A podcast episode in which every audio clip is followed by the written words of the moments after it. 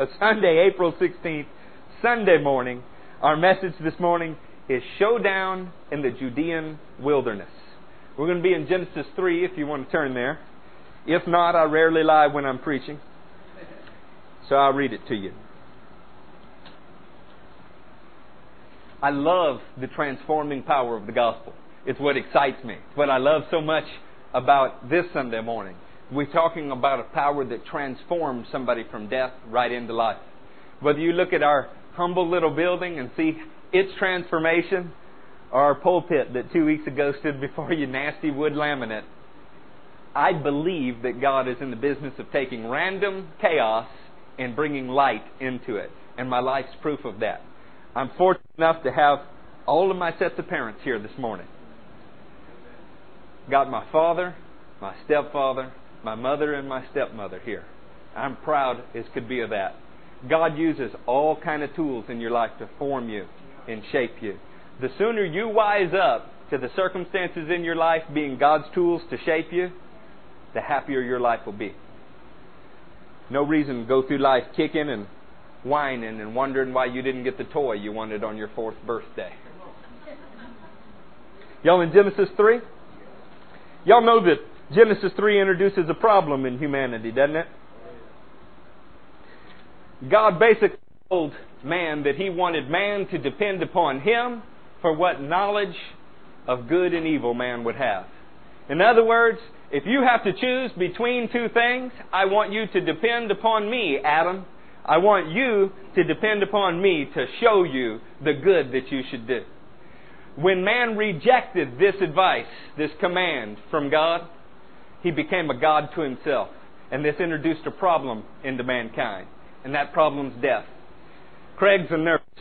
Despite all of the medical advancements that mankind has made, our mortality rate is still 100%. There are no human beings that do not die. When God said, if you eat of the tree, you will die, he didn't say, if you eat of it, you will become dead. I wished he had, because when Adam saw Eve drop dead after eating it, he might not have eaten it. It was a process, a slow process of decay, that as I stand before you today, you can see is working on me. what was once up here by my shoulders is now down here by my waist. The hair that was in the center of the back of my head is now migrated down my back. This is the process of decay. I shouldn't have spilled that Rogaine in the shower, huh? Growing in all the wrong places. Well, I'm telling you this because death is a problem that all mankind's faced. Doesn't matter whether you are Chinese, Vietnamese, from Canada, Mexico, or America, we all have an appointment with the same thing. My mother and I watched a movie last night. The March of the Penguins. Anybody seen that? Raise your hand if you've seen it. I almost couldn't finish the show. These poor little penguins are in 58 degrees below zero weather, doing their very best to protect this egg. If the egg spins a minute outside of the penguin's little covering, it dies. It's poor penguins, man. What an existence. They spend their whole life huddled together trying not to die. That's, that's basically what you do if you're a penguin, is try not to die. And they had just one mama penguin on there, and her baby died. You know what she did? She tried to take the baby of the person next to her. And the flock wouldn't let or herd, or whatever you call penguins. They wouldn't let it. That's because death hurts. You ever been to a funeral? Guys, it hurts. There is no question that the biggest enemy that mankind faces is the first one that was ever introduced, and it is death. And it hurts. If you had a little dog that died at some point in your life, it's amazing a little creature that walks on four legs. I've got one. Uh, her name's Daisy. She's about this tall, about that wide. No, I'm kidding. She's, you know, maybe a half a dog tall and a dog and a half long. Something's wrong with her. She's a dachshund. She doesn't look like she should. And one day, when she dies, it will break my heart. This monster faces us all, and we all have an appointment with it. That's a problem that mankind faces. Doesn't matter who you are, doesn't matter whether you're rich or poor, whether you're good looking like Judah or ugly like me. We all face this problem. The first time that this problem is seriously addressed in the Bible is in the third chapter, 15th verse. So let's go ahead and read it together. We'll start in the 14th verse just because I'm a preacher and I like to talk a lot. So the Lord God said to the serpent, by the way, I've often misquoted this. As much as I preach on it, I tell you that this is what God said to the woman. It most certainly is not what God said to the woman. It's what God said to the enemy of the woman. I want you to get this. The enemy's been defeated. Watch. So the Lord God said to the serpent, Because you have done this, cursed are you above all the livestock and all the wild animals. You will crawl on your belly, and you will eat dust all the days of your life. I will put enmity between you and the woman, and between your offspring and hers. He will crush your head, and you will strike his heel. Said, From this woman, the first one to eat the fruit, from her, from the one that very first contemplated the idea of allowing death to enter the world because of your cunning, serpent, is going to come the answer to the problem.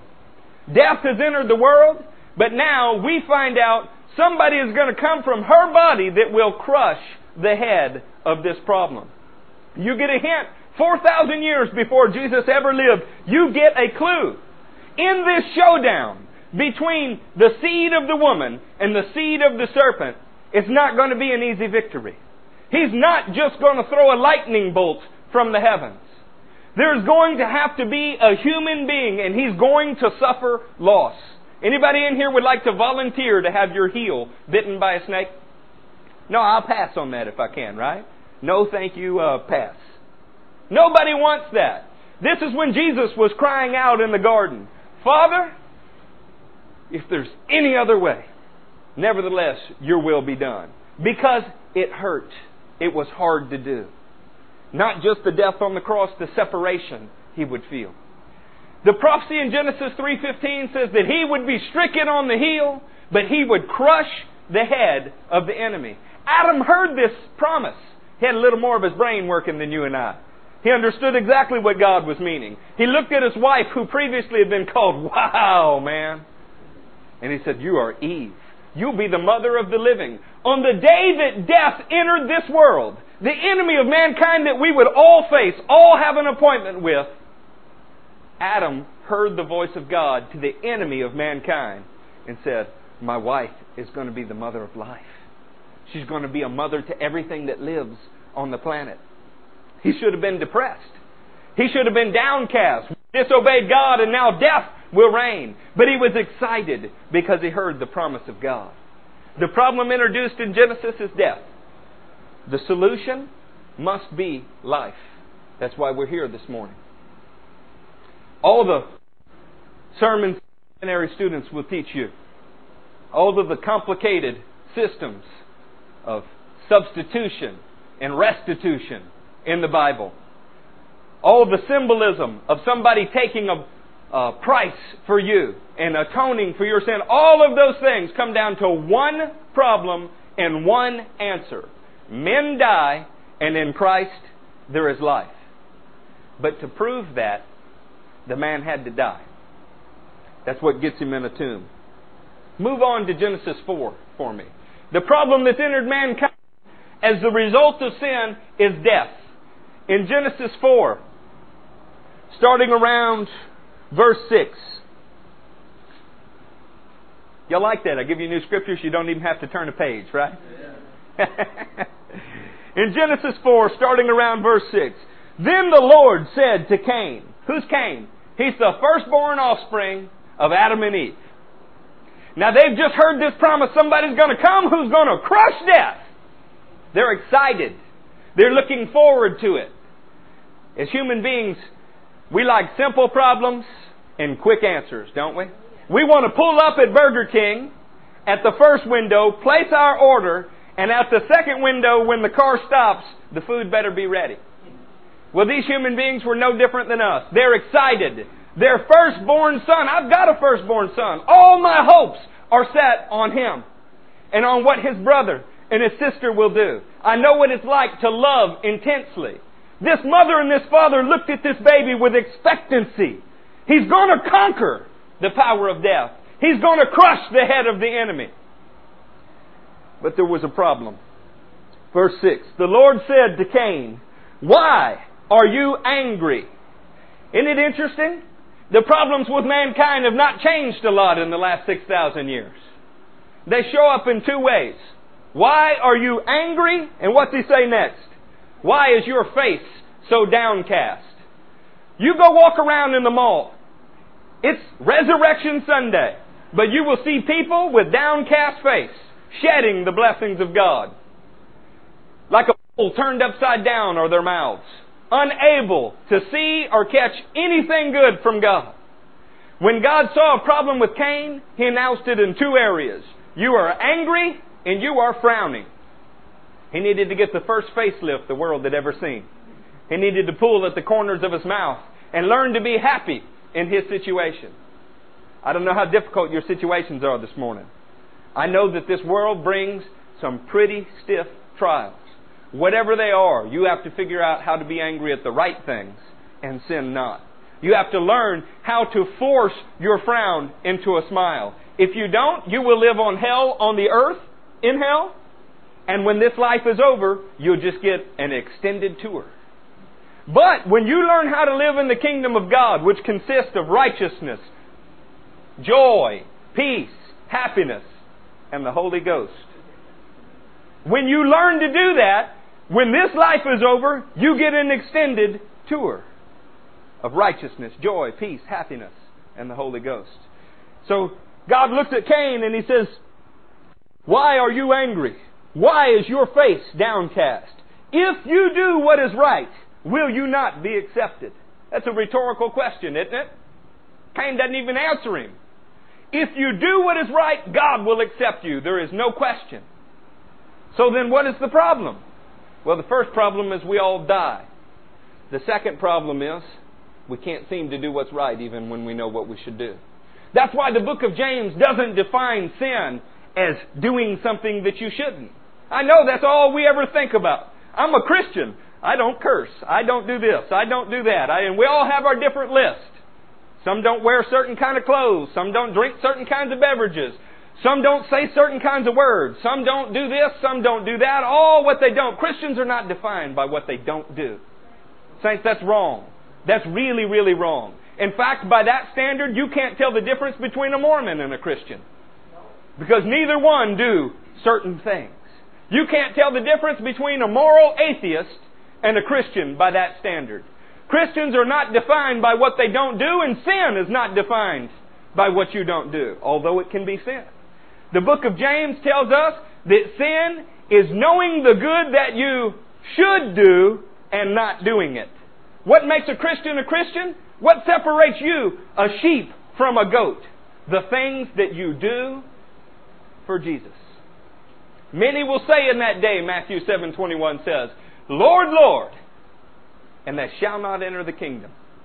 Who enters the kingdom? Only he who does the will of my Father in heaven. Why didn't Jesus say only the ones that keep to our doctrinal code? Why didn't Jesus say only the ones that measure up according to the standard of conduct established by the Evangelical Association? Because none of it matters. That's all secondary. What is number one in your life is doing the good that God has called you to do. Now, friends, don't misunderstand me. I'm not trying to encourage Mandy Wakefield to live like hell all the way to heaven. I'm not trying to tell her that she can plunge into sin and dissipation and accomplish the good that God's called her to do. The righteous lifestyle is a byproduct of setting your will, setting your goal on doing what God called you to do. But back to Cain and the original problem. Death come upon all of mankind. That's problem number one. Problem number two is man is angry and sullen and downcast. And why? Because if he does what is right, he'll be accepted. And yet he cannot seem to do what is right. Notice my children are never more disappointed than when they cannot win their father's approval. As a father, I try to remember to give it to them, to encourage them. Sometimes I just don't. They're trying hard to read the right words. They're trying hard to get their homework done. But they're weak. They're just little kids. They're flawed. Their little flesh pulls them in every direction. In a world before Ritalin, I would say they were all ADD. You try to hold the five year old's attention for more than 37 seconds. It's like the attention span of a gnat, you know? He's trying his best to think what 2 plus 2 is, and somehow he's just being pulled off into the backyard where he can go bang, bang, shoot Indians and they're dead. Mankind's not all that different. We are trying at times to do what is right, but there is something warring within us, struggling within us. Saints, we've portrayed the wrong image to the world. We've told the world that in Christ there is no struggle. In Christ there is no war inwardly. In Christ you have nothing but victory and roses. Not so. Not so. The seventh chapter of Romans was right when Paul said he had two laws at work within his members. And they waged war against each other. The difference between the Christian and the non-Christian is there is a war within to do what is right. Your nature is pulling at you. It's pulling at the corners of your mouth. It is trying to beat you down. But you it dead and Christ alive. You count sin dead and righteousness alive. But Christians, don't you ever deny that the power of sin is trying to work within you. That would make you some new class of human being. Something nobody could relate to. You ever wondered why so many people say Christians are hypocrites? I'm here to tell you as a pastor, it's because they are. Don't you be. Admit that there's a struggle and that you're doing everything that you can to win it. And then work to win it. Don't walk around with your nose in the air better than everybody else. The first problem that entered mankind was death. The second problem is mastery of sin. It's not just that we die, but every time we have the choice between good and evil before us, we have a problem doing what is right. Look what God says. But if you do not do what is right, sin is crouching at your door. It desires to have you, but you must master it. Saints, you get this. There is a devil out there. He is crafty. He is sly. He is shrewd. He will pick the best of voices and the shiniest and prettiest of lights, whatever it takes to get your attention, and he desires to have you. He doesn't desire to play with you. He doesn't desire to be your friend. He doesn't desire to give you good things. It tells us he desires to steal from you, to kill you, and destroy you. Open your eyes, look around. What's happening to lost man all around us? Do you see wonderful, happy people? Drive in Houston traffic. Look to your right. Look to your left. They are ready to shoot each other because they have been stolen from. They have been lied to. Their lives are being destroyed and they're in the midst of being killed. What makes you different? Well, that's what we're talking about today. We all face the same two problems. How do we master sin? And what do we do about this problem of dying? In an ancient book called Job, I was ter- told you turn there when you're unemployed. Look for the book of Job. So you can turn to the right. We're going to go to Job. Job's right in the middle of your Bible, hugged up next to the Psalms. If you're in the Thompson chain like my son Judah, we're going to be on page 572. Two problems that face mankind death and how on earth do you master sin? What do you do about it? And in Job 9, starting in verse 32, Job complains. Some people say the book of Job is prior to the Noahic flood. Now, I don't know. I'm not, never been that smart. But whether it was before or after the Noahic flood, it's old, friends. It contains information from the most ancient of mankind. Listen to what man has said from the groanings of his spirit from the beginning of these two problems. Verse 32 speaking of God, He is not a man like me that I might answer Him. That we might confront each other in court. If only there were someone to arbitrate between us, to lay His hand upon both of us, someone to remove God's rod from me, so that His terror would frighten me no more. Then I would speak up without fear of Him, but as it now stands, I can't. Have you never felt like that? You did your best and failed. You're trying to talk to God, but there is no answer. A resounding silence. When I was a kid, I wanted to be a better kid than I was. I had decided in my mind, I need to quit foul language that spews from my mouth. When I was about Judah's age, I had learned that I could talk in the adult circles using adult words. And because I was fairly articulate, some of them found it amusing. This was a place for me. I could hang out by the tennis courts or at the country club and chat with people older than I was, more experienced than I was, and I found some acceptance because of the proficiency with which I could use their language. As I got a little older and the conviction of the Holy Spirit began to set in on me, I knew that this was wrong. But what do I do about it? I thought, I know! I know what I'll do about it. Every time I slip and say a curse word because this was something that I didn't want to do, I'll do push ups. I'll punish myself with five push ups for every bad word. Friends, I got to where I could do hundreds of push ups in one setting, but I could not control my tongue. I began to struggle with this problem and said, if only for somebody to lay his hand upon God and lay his hand upon me, then I could speak up. I could tell him what my problem was and that I needed help. But where was this someone? I had heard about Jesus all of my life. I grew up around people that talked about Jesus. I went to church where they talked about Jesus, but I had never met him. I could quote Romans 10, 9 and 10. I could win Bible awards in school, but nothing had changed in my life. He had never laid his hand upon me and upon God to make peace where there was no peace. Every night I, please don't come back, Jesus. I am not ready. Because I knew. In my heart I was condemned all of the doctrines of eternal security, all of the comfort from a loving family, all of the praises from a pastor could not change what I knew when I was alone in my room at night. I am not ready to meet with God. I have the same two problems that all of mankind does. I'm going to die, and I cannot master sin. I did everything I knew how to do in the flesh to master sin. So what are we to do about these problems, saints?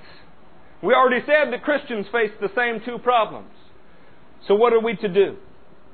In the nation of Israel's culture, God began to reveal how He would answer these problems of acceptance for mankind and of a solution for death. Turn with me to Exodus. So what's wrong with this preacher? He only talks out of the Old Testament. Saints, I'm sorry. I hope that doesn't offend you. But I figure all of your life you've heard preaching from the New Testament. I expect you to know it. Did you know that in Israel, by the time a child reached five, he had the first five books of the Bible memorized? Did you know that in this country, Jews had immigrated here from other lands? I read about a book, a book by a man named Michael Esses. At five years old, he lived in Dublin. His parents were immigrants. He spoke no English. They spoke no English and lived in America. His father couldn't communicate with anybody except the other Judean Jews that had immigrated to Syria and then the United States. And yet at five years old, that's my son Gabriel's age. I don't know if my kid can name all of the Power Rangers. But at five, the Judean Jews that had immigrated to Brooklyn, at five, could quote all of the first five books of the Bible and tell you an explanation of what their rabbi thought that they meant. Do you think we neglect this book? This book has come to us from 44 different authors, written on as many as four continents over a time period of 1500 years. Its printers and writers were sawed in two. They were burned at the stake. They were thrown in holes. The very first book that was ever printed on a printing press was the Bible. And the people who printed it were burned on it by the church of their day who considered the Bible a pest. That's what they called it in Latin, a pest. And it sits on our shelves and goes unread. Isn't that an insult to the blood of the people that died to get the book? Isn't that an insult to the king that the book is about? who died to get you this book? D.L. Moody tells a story about a little boy. He said, Mama, whose book is that on our table? Oh, honey, that's the Lord's book. Mama, don't you think we ought to return it since we're not reading it? D.L. Moody said you ought to bind every Bible in elephant's hide. It ought to be the most read book in your house. Saints, it's time to revive a love for God's Word. Not for preachers, not for lay workers, for every Christian everywhere. There is no excuse for not knowing God's Word. Let me ask you something. Beyond John 3.16, if a gun was put to your head today, could you quote John 3.17? Hmm. I'm not saying that to beat you down. I hope with all of my heart to fan into flame something that God put there that He means to grow, to consume your life and transform everybody around you. You can see I'm scared of small beginnings. I believe God can take a tiny little spark and light a raging fire that will consume you. Y'all in Exodus. You thought I forgot about that, didn't you? In Exodus 30, we're going to read something. Verse 11. Y'all know there's this wicked show that comes on TV with some idiot that likes to talk to dead people. What do they call that thing? Crossing over, right? Or crossing something? Crossing God, I don't know. This is a biblical idea. At least biblical wording. It's just not being used biblically. There was a term in ancient Israel called the crossing over. It didn't mean what they think it means on the Science Channel or whatever that guy comes on. It meant something else. I want to read to you about it. See if Jesus may have mentioned it in his preaching and teaching. In Exodus 30, verse 11. Then the Lord said to Moses, When you take a census of the Israelites to count them, each one must pay the Lord's ransom for his life at the time he is counted. The word Israel means prince with God. This was a nation and a kingdom of royal priests and kings. That's what they were called to be. And when you counted them, to number them, to see how many people are in this prince with God, who is counted among the Lord's number, the first thing that had to be done is a ransom had to be paid for you to be counted among the Lord's number.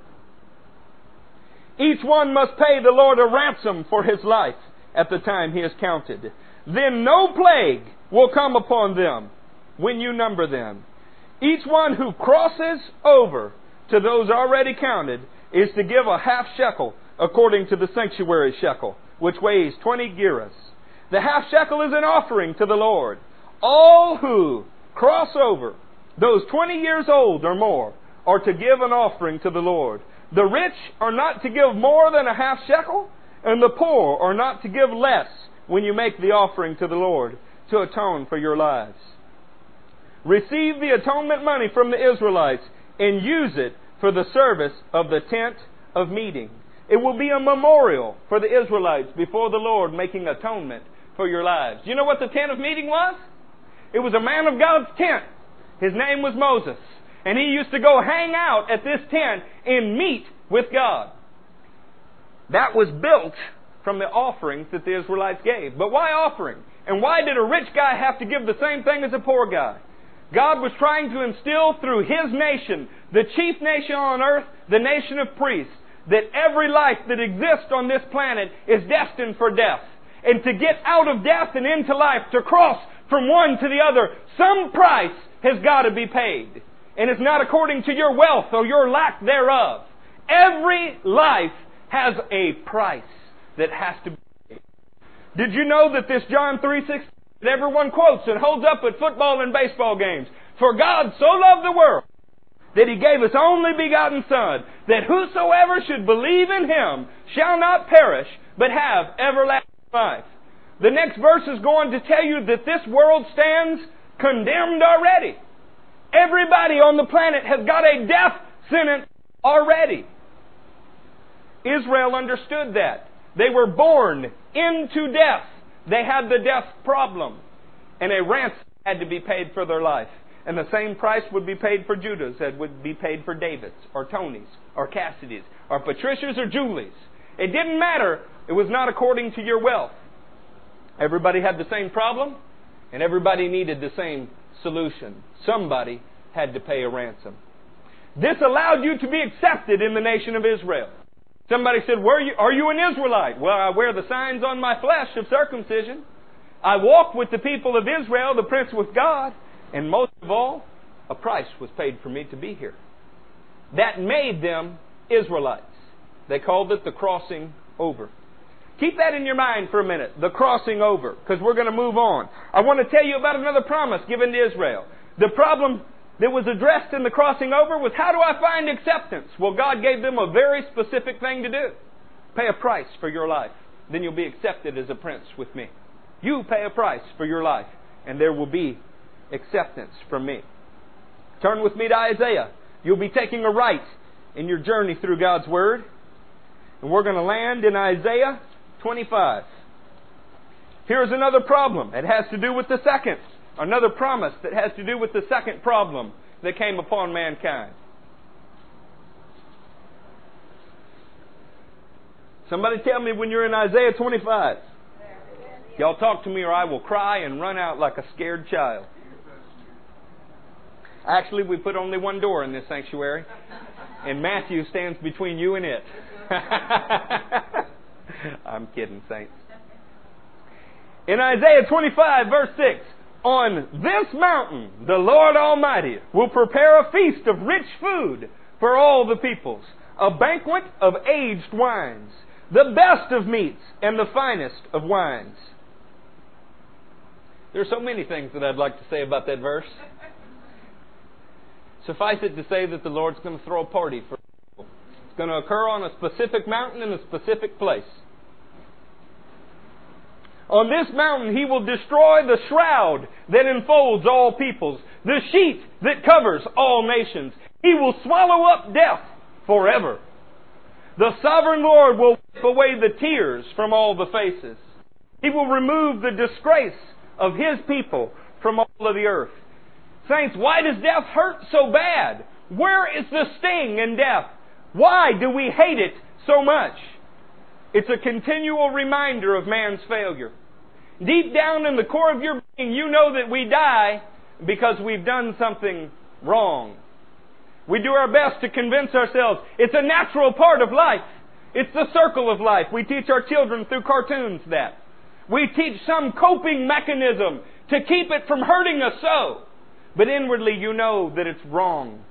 You should never be separated from the ones that you love. You should never have to watch somebody pass from this life into another place dying of cancer. Something inside you hurts and you know that it's wrong. And the promise remains on a specific mountain in a specific place called Israel. God will remove the disgrace from the earth for His people. Everybody who has shed tears, they will be wiped away in a specific place at a specific time. This will happen. Where's the hope in Christianity? The hope in Christianity is to be numbered among God's people because a ransom has been paid. You find acceptance with God because a ransom has been paid. You have crossed from one place to another. Where's the hope in Christianity? Death is not our destiny. There is a day when God will remove the sheet that enfolds all nations. He will remove the shroud that has covered our heads and shown us to be a disgrace. He will remove it for His people. This is a promise that Isaiah said in 740 BC, looking forward to a point in time, saying, at that time. I told you this message was down in the Judean wilderness. There's a point in history in which all of this would come to a head. As we used to say when I was a kid in high school, let's get it. There's going to be a fight. That's what enmity is. That's what God promised the serpent, and he did not let him down. There would be a fight. Post 9 11, we might say, let's roll. There's a place in which we're going to draw a line in the sand, and something will be done about mankind's problems. It will no longer be a futuristic hope. Be a day when there will be a fight, and somebody will win. Before we get there, turn with me back to Genesis 22. I'd love to teach on the whole chapter of Genesis 22, but I am well aware that I'm fighting with your hunger pains that are gnawing at your spine at this very moment. In Genesis 22, very familiar chapter of the Bible for some of you. This is about the father of many nations, whose name was exalted father and changed to father of all peoples, basically. who had a son whose name meant laughter because God laughs at his enemies' threats. His promised son, his only son.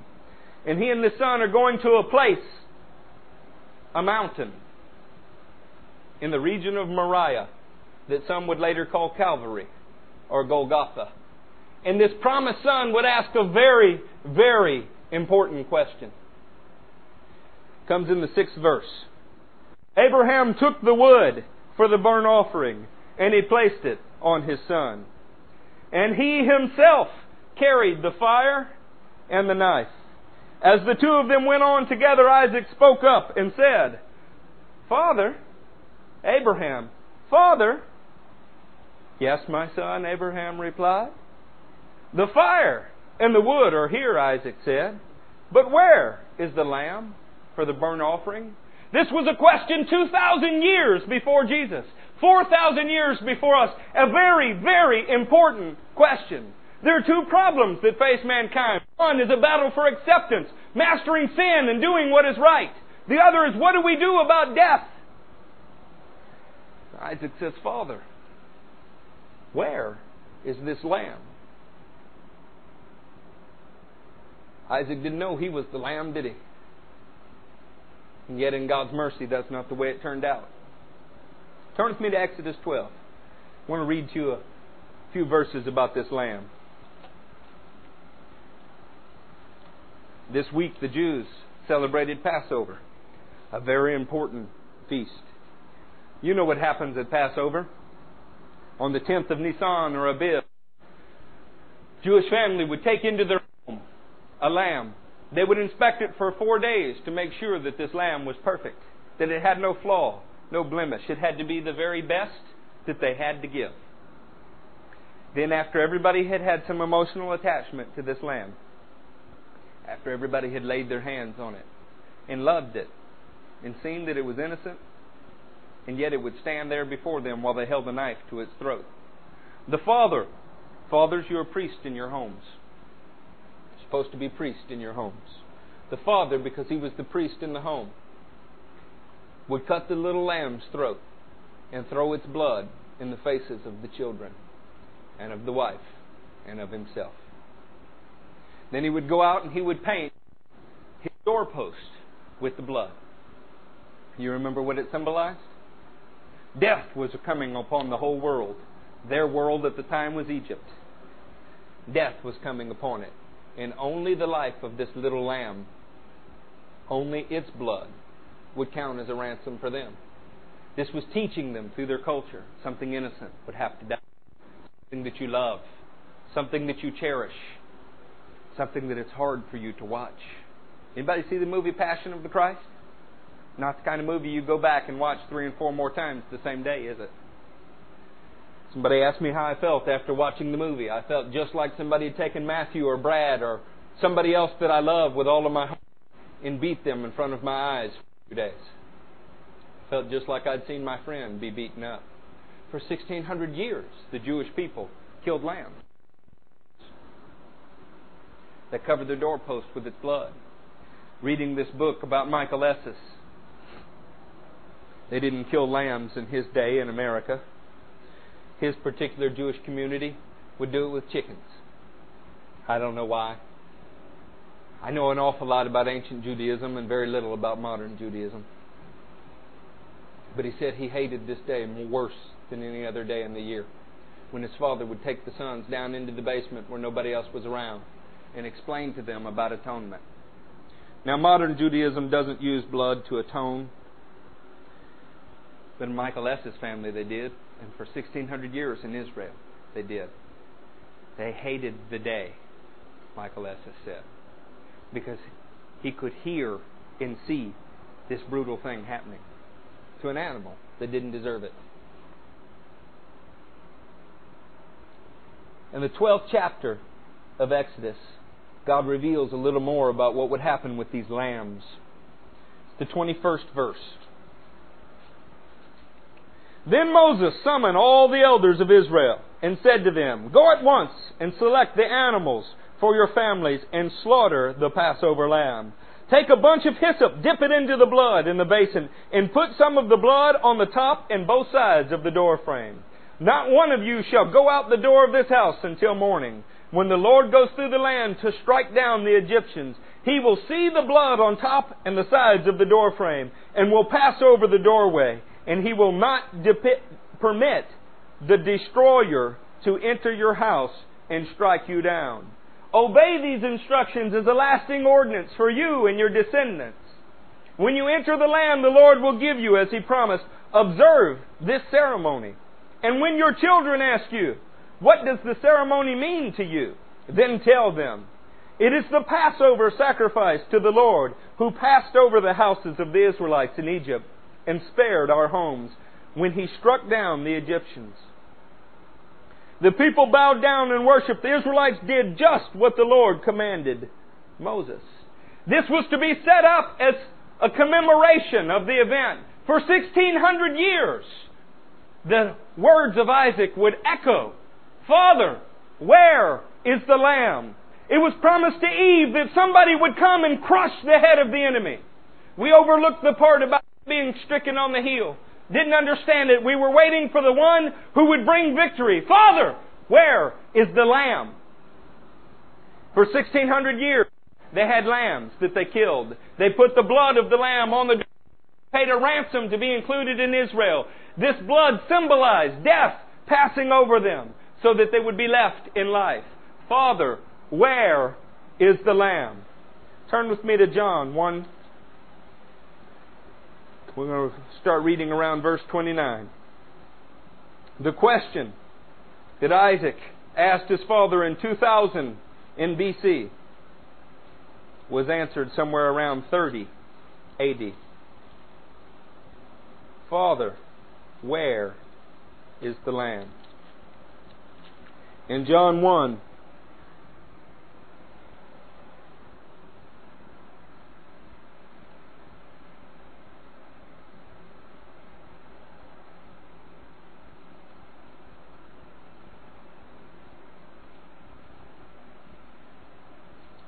29.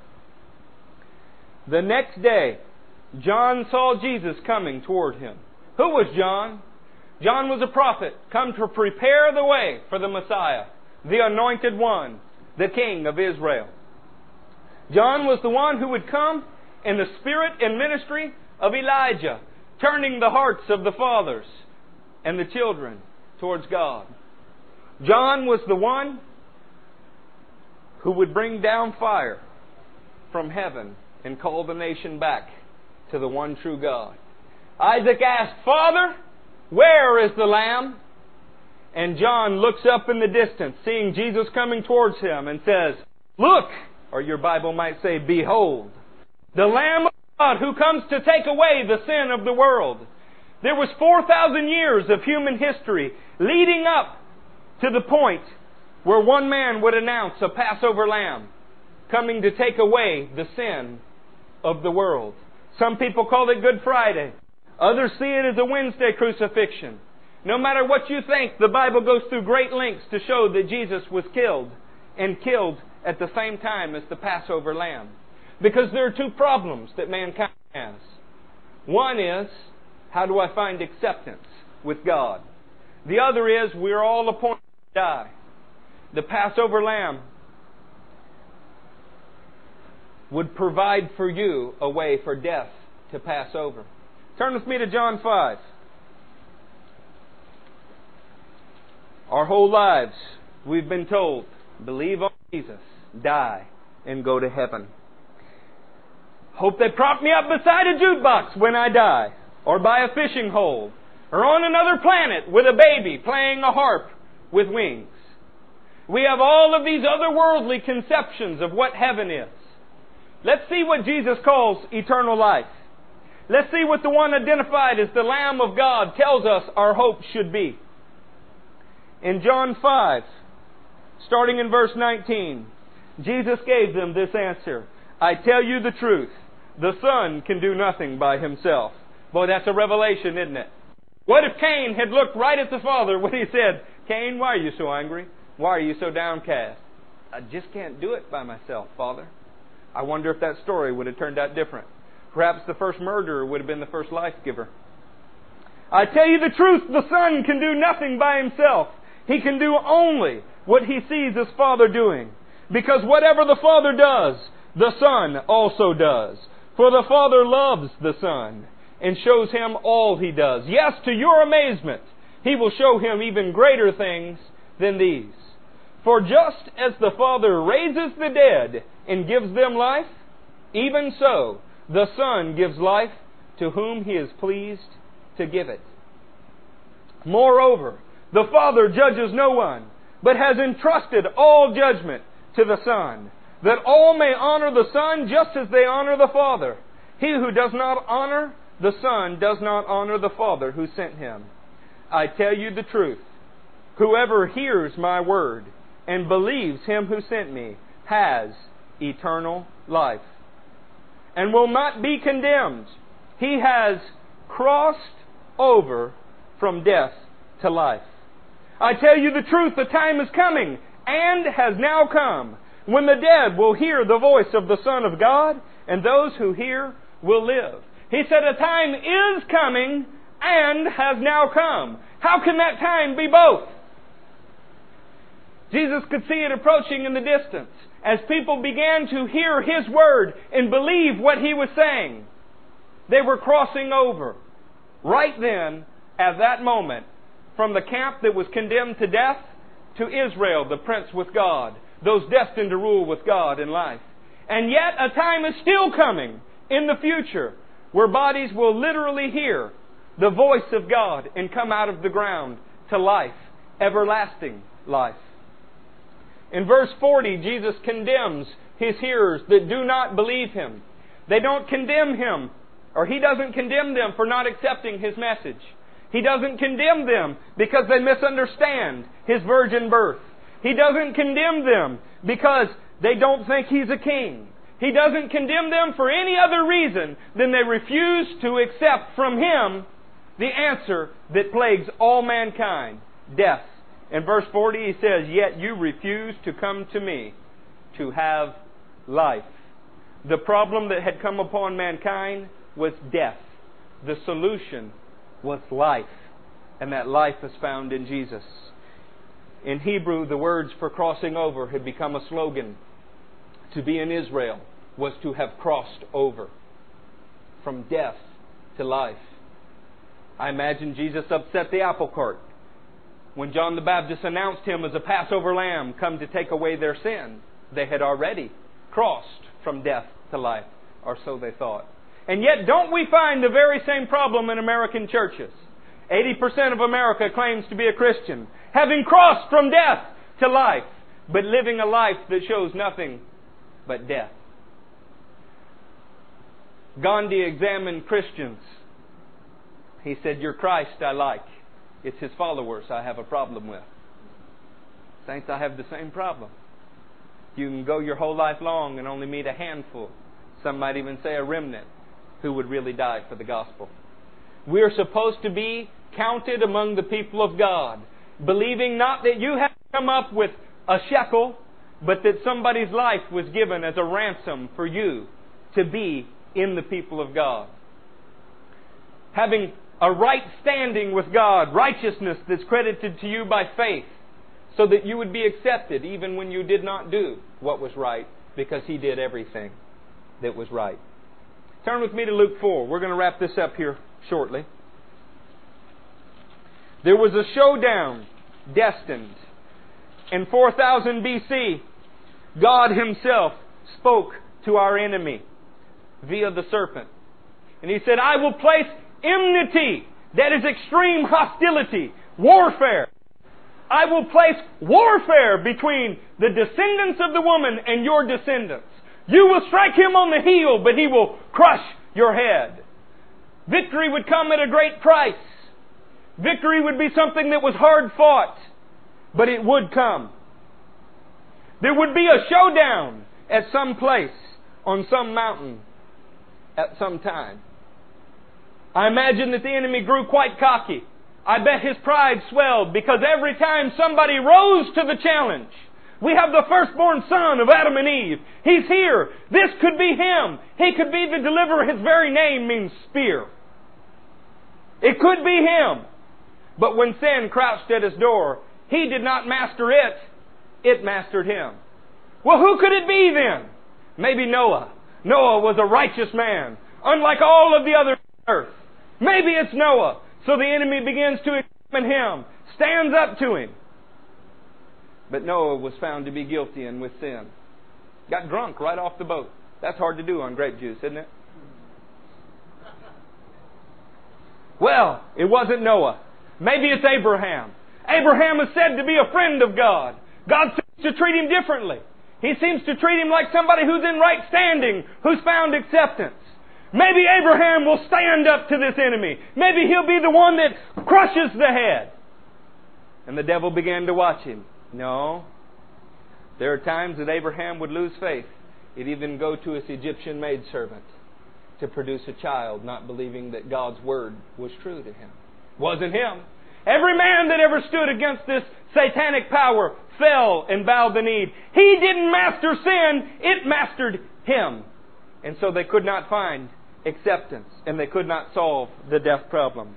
Perhaps it was Moses. Well, aside from killing an Egyptian and striking a rock more times than he should have, Moses seemed like a pretty good guy, and yet fault was found in him. Through Moses came a standard by which mankind could be measured. And as much as that standard showed life and was beautiful, it showed just how guilty and damaged mankind would be.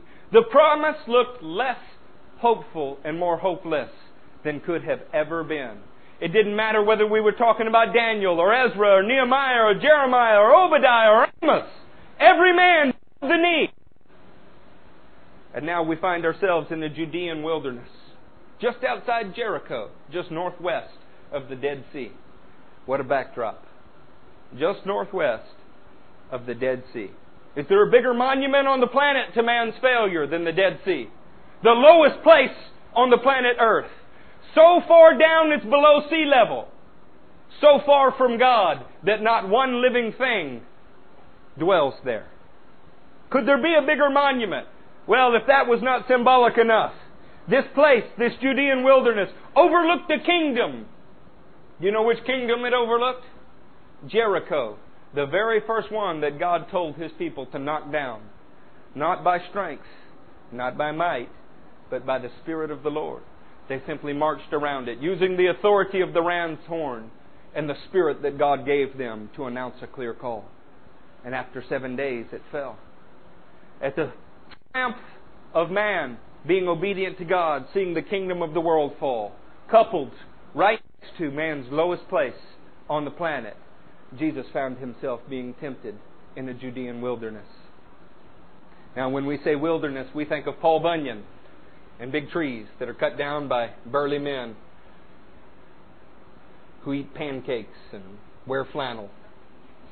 In Israel, a wilderness is a barren, rocky place, absent from life giving water. In Luke chapter 4, the first, Jesus, full of the Holy Spirit, returned from the Jordan and was led by the Spirit in the desert, where for forty days he was tempted by the devil. He ate nothing during those days, and at the end of them he was hungry. I would say so. When's the last time you went four days without eating? Those of you that think fasting is to gain spiritual power, why did the devil come to him on the 40th day? This is the weakest, lowest point in a human's existence. He's gone as long as a human being can go without food, unless he would die. He pushed it to the very brink. The first man, Adam, was in a tropical garden of paradise, walking with God in the morning and entertaining the serpent in the evening. The second man was in a place barren of water with nothing but wild animals around him and being tempted in the 40th day of his hunger. The devil said to him, If you are the Son of God, I want you to notice something, saints.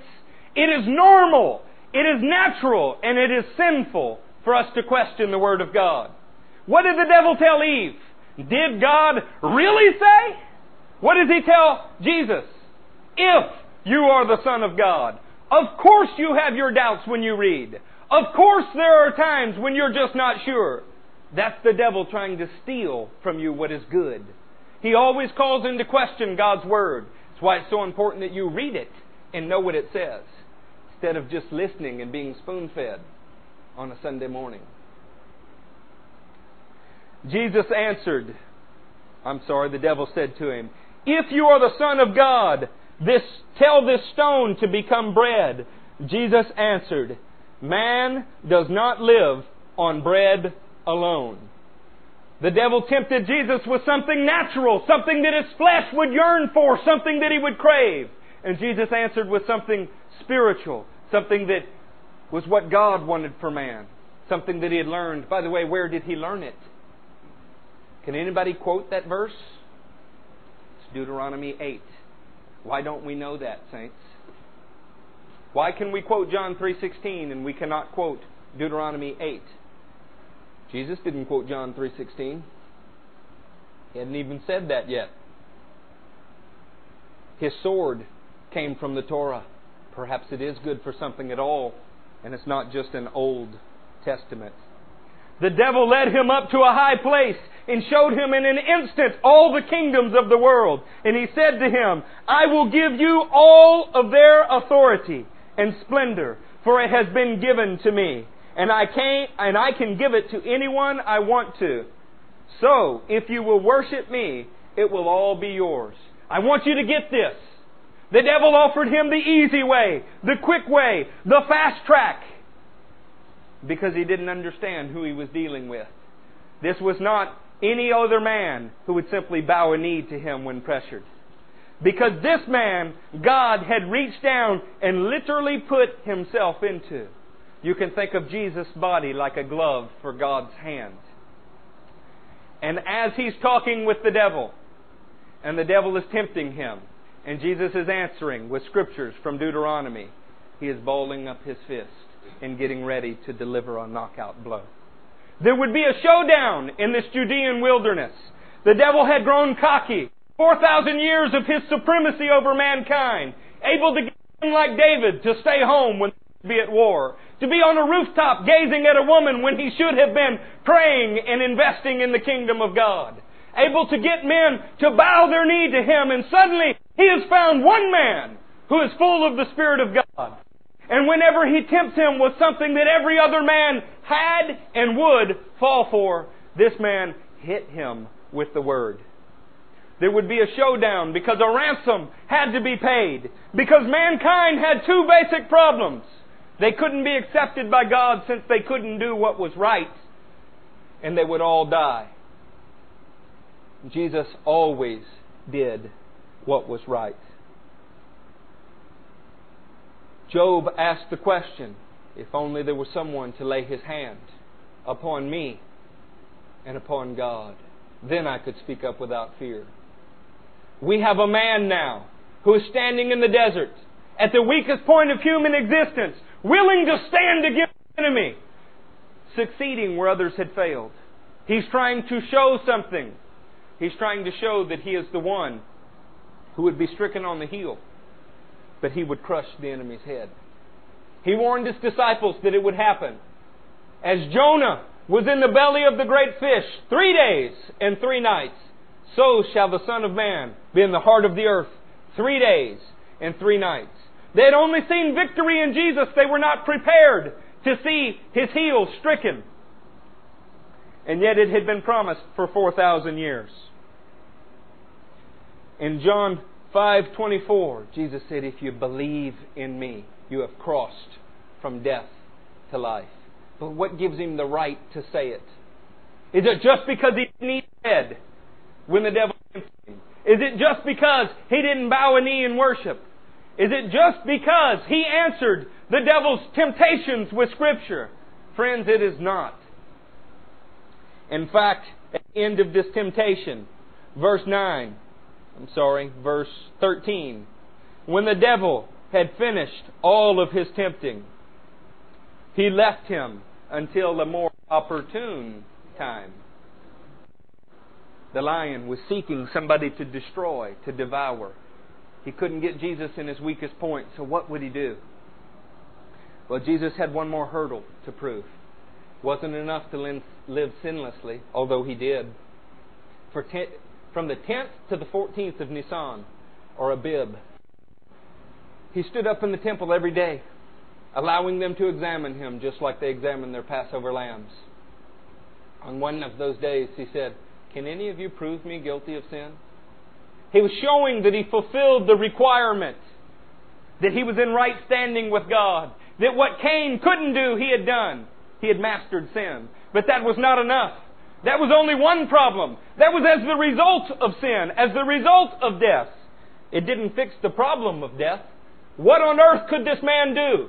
Mastering sin all of his life, teaching others about righteousness. What could he do? That only solved one problem.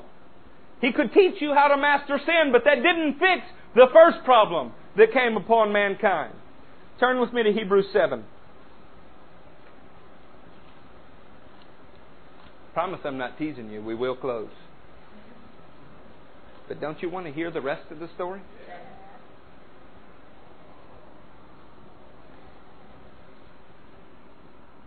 Job cried out for an intercessor. Another way to call an arbitrator is a priest. A priest is one who mediates.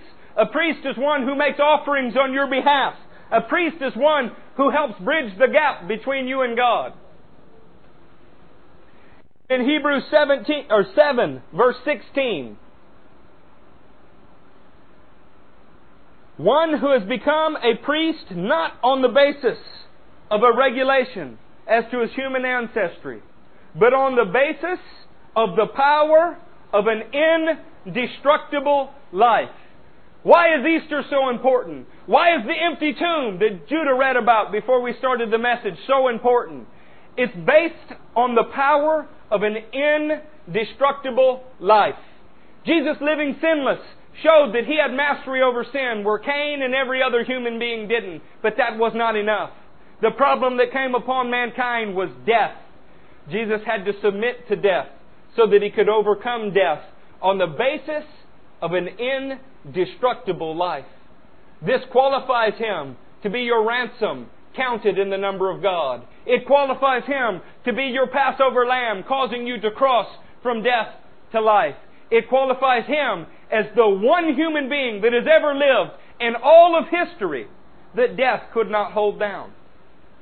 That means when he says he has power over death, we have every reason to believe that he does. This is not a blind faith. This is not a faith that simply believes without examining. We have every, I have stood in the empty tomb on two occasions. We have every reason to believe that this man has power over death. Hebrews 2.8 teaches us that at the present we don't see everything subject to Jesus. You see death. You see chaos. You see hunger and famine and children starving, weak, emaciated, and covered in flies, and you say, How could God let this happen? There have always been two powers in this world sin that you must master, and the power of the indestructible life that you must submit to. The choice is the same as it was for Cain. But now we have a God who has proven he has power over sin, power over death. It's your job to yield to him and allow him to help you in all of your questioning, in all of your reasoning. Don't reason him out. In Matthew 13, verse 10, we hear Matthew quote Isaiah and say, These people are always hearing, but they're never understanding. They are always seeing, but they are never perceiving. Their hearts have become hard and calloused. We've heard about Jesus on the radio. You've heard about Jesus on the television. You probably passed 15 or 20 churches on your way to this one, and our hearts have become hard and calloused. We're fond of looking at the leaders in Israel and saying, How could they have rejected Jesus? How on earth could they not have recognized all of the miracles, all of the great things that He did? They didn't all reject Him. Most did, just like most of the people that you know, work around, live with, and go to church with. But a special few did something. Mark 15, verse 42 says there was a prominent member of the Jewish council. What's the Jewish council? The Sanhedrin. His name was Joseph. He was from Arimathea. And he did something. According to Matthew 27, verses 57 through 61, he purchased a tomb. And in this tomb, he cut with his hands, out of stone, a place for Jesus. I'm asking you today to examine your heart, to cut out a place to lay Jesus. You say, but wait a minute, this is Resurrection Sunday. The answer to your first problem of how do I have right standing with God is the sacrifice that Jesus made on the cross has got to be present in your stony heart. The answer to the second problem of death that has come upon all mankind is found in the fact that that tomb is now empty. He's been raised indestructible. This is what the apostles preached in Acts 4 2, 433, Acts 17 32, Acts 24 15, Acts 24 21. The apostles all testified to one thing it was not dying and going to heaven. It was in Christ there would be a resurrection from the dead. We see that the world is going to hell in a handbasket. But Hebrews 2:8 teaches us that we also see Jesus raised to the right hand of the Father, the first human being to have conquered death. He was actually raised on the day where they waved a first fruit offering saying, "This is the barley that's come in from the field." It proves that there's a lot more that'll be brought in at harvest. That's what Jesus is. His empty tomb shows that he has the power to raise you from the grave as well. His death on the cross shows that he is your ransom to be counted in the number of the children of God. I'm going to read you one more scripture and we're going to close. It's going to come from Corinthians, the 15th chapter. This is worth meditating on. It's worth thinking about. Paul understood the things that I preached to you about today and the things that I hope to understand as well as he taught about. In the 15th chapter, he showed a beautiful understanding. Starting with verse 42. Tell me when you're there. This will be our last one, but it's worth reading. 1542. Judah, it's on page 1280. So it will be with the resurrection of the dead. The body that is sown perishable, it is raised imperishable. It is sown in dishonor, it is raised in glory. It is sown in weakness, it is raised in power. It is sown a natural body, it is raised a spiritual body. If there is a natural body, there is also a spiritual body. So it is written, the first man, Adam, became a living being. The last Adam, which is what Paul calls Jesus, a life giving spirit. The spiritual did not come first, but the natural, and after that, the spiritual. The first man was of the dust of the earth, the second man from heaven. As was the earthly man, so are those who are of the earth. And as is the man from heaven, so also are those who are of heaven. Saints, you cross over from Adam to Jesus by believing His Word, by putting it into practice. From the earthly man to the spiritual man. The earthly man brought you death. The heavenly man brings you life. And just as we have borne the likeness of the earthly man, so shall we bear the likeness of the man from heaven.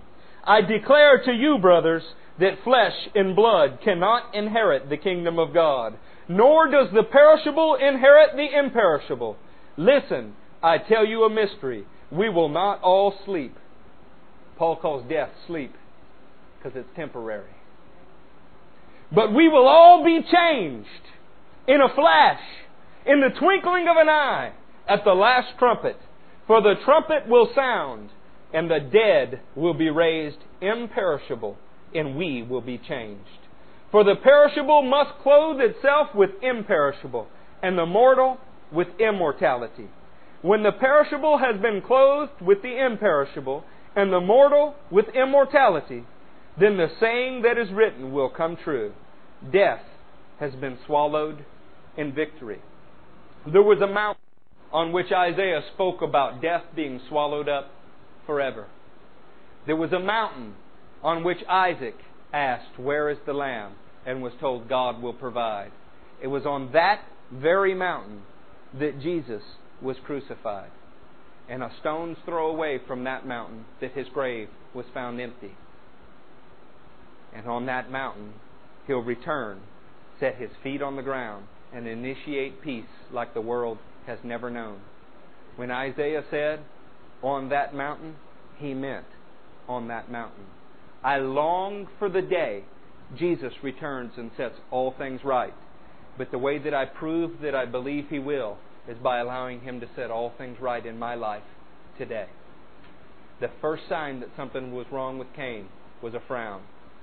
The first sign that something's right with you ought to be that I can see your teeth. A smile. Show the faith in your heart by the smiles on your face on this Resurrection Sunday. Stand up. Let's pray.